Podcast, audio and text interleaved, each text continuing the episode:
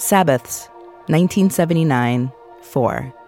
Written and read by Wendell Berry.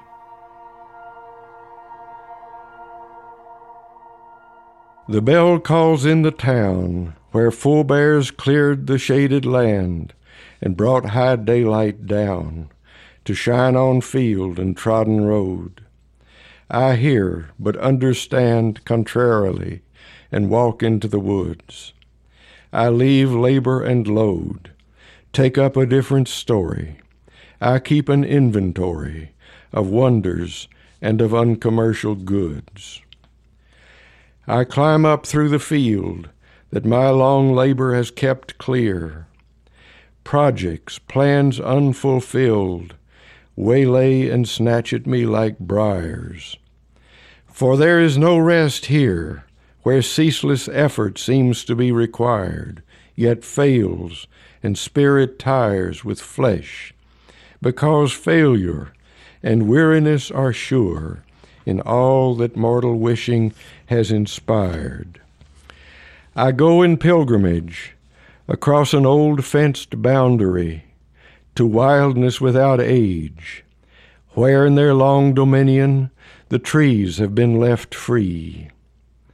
They call the soil here Eden, slants and steeps, hard to stand straight upon, even without a burden. No more a perfect garden, there's an immortal memory that it keeps. I leave work's daily rule and come here to this restful place where music stirs the pool and from high stations of the air fall notes of wordless grace, strewn remnants of the primal Sabbath's hymn. And I remember here a tale of evil twined with good, serpent and vine, and innocence as evil stratagem. I let that go a while, for it is hopeless to correct by generations' toil and I let go my hopes and plans that no toil can perfect. There is no vision here but what is seen. White bloom nothing explains, but a mute blessedness exceeding all distress, the fresh light stained a hundred shades of green. Uproar of wheel and fire, that has contained us like a cell opens and lets us hear a stillness longer than all time, where leaf and song fulfill the passing light, pass with the light, return, renewed as in a rhyme. This is no human vision, subject to our revision.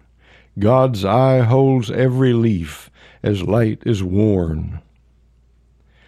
Ruin is in place here, the dead leaves rotting on the ground, the live leaves in the air, are gathered in a single dance that turns them round and round.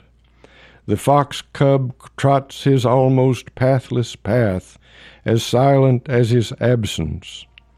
These passings resurrect a joy without defect, the life that steps and sings in ways of death.